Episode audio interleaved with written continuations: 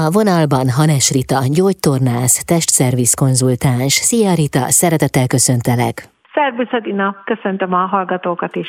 Rita, a múltkor egy varázsitalról meséltél a zöld turmixról, amelynek volt egy összetevője, amelyel kapcsolatban azt mondtad, hogy visszatérünk rá, ez a sörélesztő pehely. Mit jelent? Igen, igen, igen.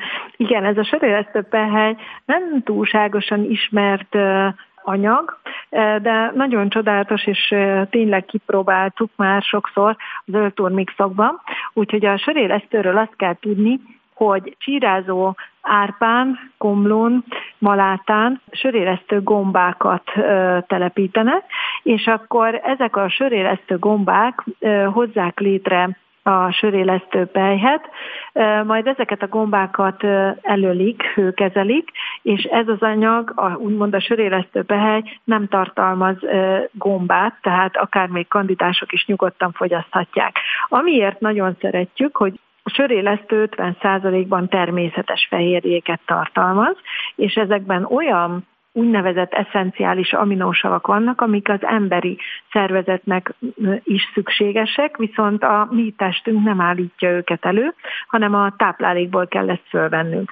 A sörélesztő pehely meg pedig, mint egy svéd asztalt gyakorlatilag elénk teszi ezeket az aminósavakat, és a sejtjeink boldogan veszik ezeket föl, és ebből állítják elő a saját emberi fehérjéinket. Uh-huh. Tehát ez az egyik nagyon nagy pozitívuma. A másik, hogy vitaminkincses bánya tulajdonképpen, benne van szinte az összes B-vitamin, a sok esetben még a B12 is, de ez az készítménye válogatja, viszont a, a sok-sok B-vitamin, ami az idegrendszernek nagyon jó, az immunrendszernek nagyon jó, ezek mind benne vannak, valamint egy csomó nyomelem, tehát van benne vas, mangán, rész, cink, szelén, foszfor, kálcium, króm, jód, magnézium. Tehát nagyon sok nyomelemban, természetes formában, amit, ami azt jelenti, hogy nem kapszulában visszük be őket, hanem így találkozik velük a szervezet, akkor ezeket könnyen felveszi, mert ismertek a számára, hiszen ez egy természetes közeg.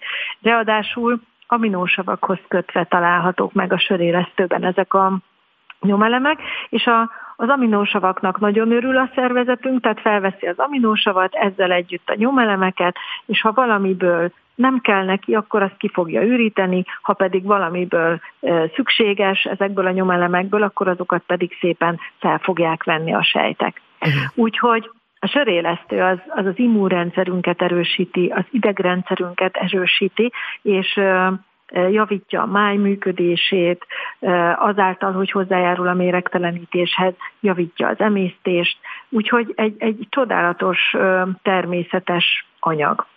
Tulajdonképpen egyébként azt írja róla a szakirodalom, hogy szinte újra éleszti a szervezetet, amiben van igazság, mert erősíti a szöveteket és az izmokat, aztán szebbé és egészségesebbé teszi a halat, rugalmasabbá a bőrt, akkor csökkenti a fáradékonyságot, emeli a szervezet állóképességét is.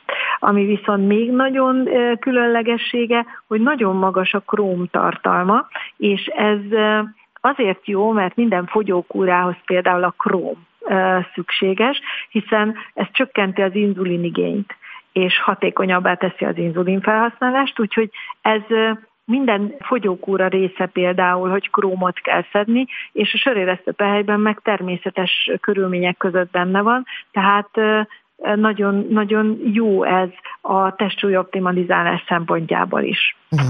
Szóval nagyon sok oldalú ez a sörélesztőpehely, és nagyon sokat ad a testnek. Ez is energetizál, ugye? Tehát önmagában a sörélesztőpehely. Igen, igen, igen, tehát mindenképpen emeli az energiaszintjét a szervezetnek, tehát jobban bírjuk a strapát. Hát akkor reggeltől estig ezt kell lenni, mindenfélébe belekeverve. Hát akár, így van, bár, bár ezt nem igazán követik a tanítványaim, meg nem is írjuk nekik elő a testszervizben, de alapvetően ízlésnek megfelelően nyugodtan lehet fogyasztani. Köszönöm szépen a hasznos tippet, Rita. Nagyon szívesen, máskor is. Mindenkinek minden jót, jó egészséget kívánok. Hanes Rita gyógytornász, testszerviz konzultást volt a vendégem itt az Intermedzóban.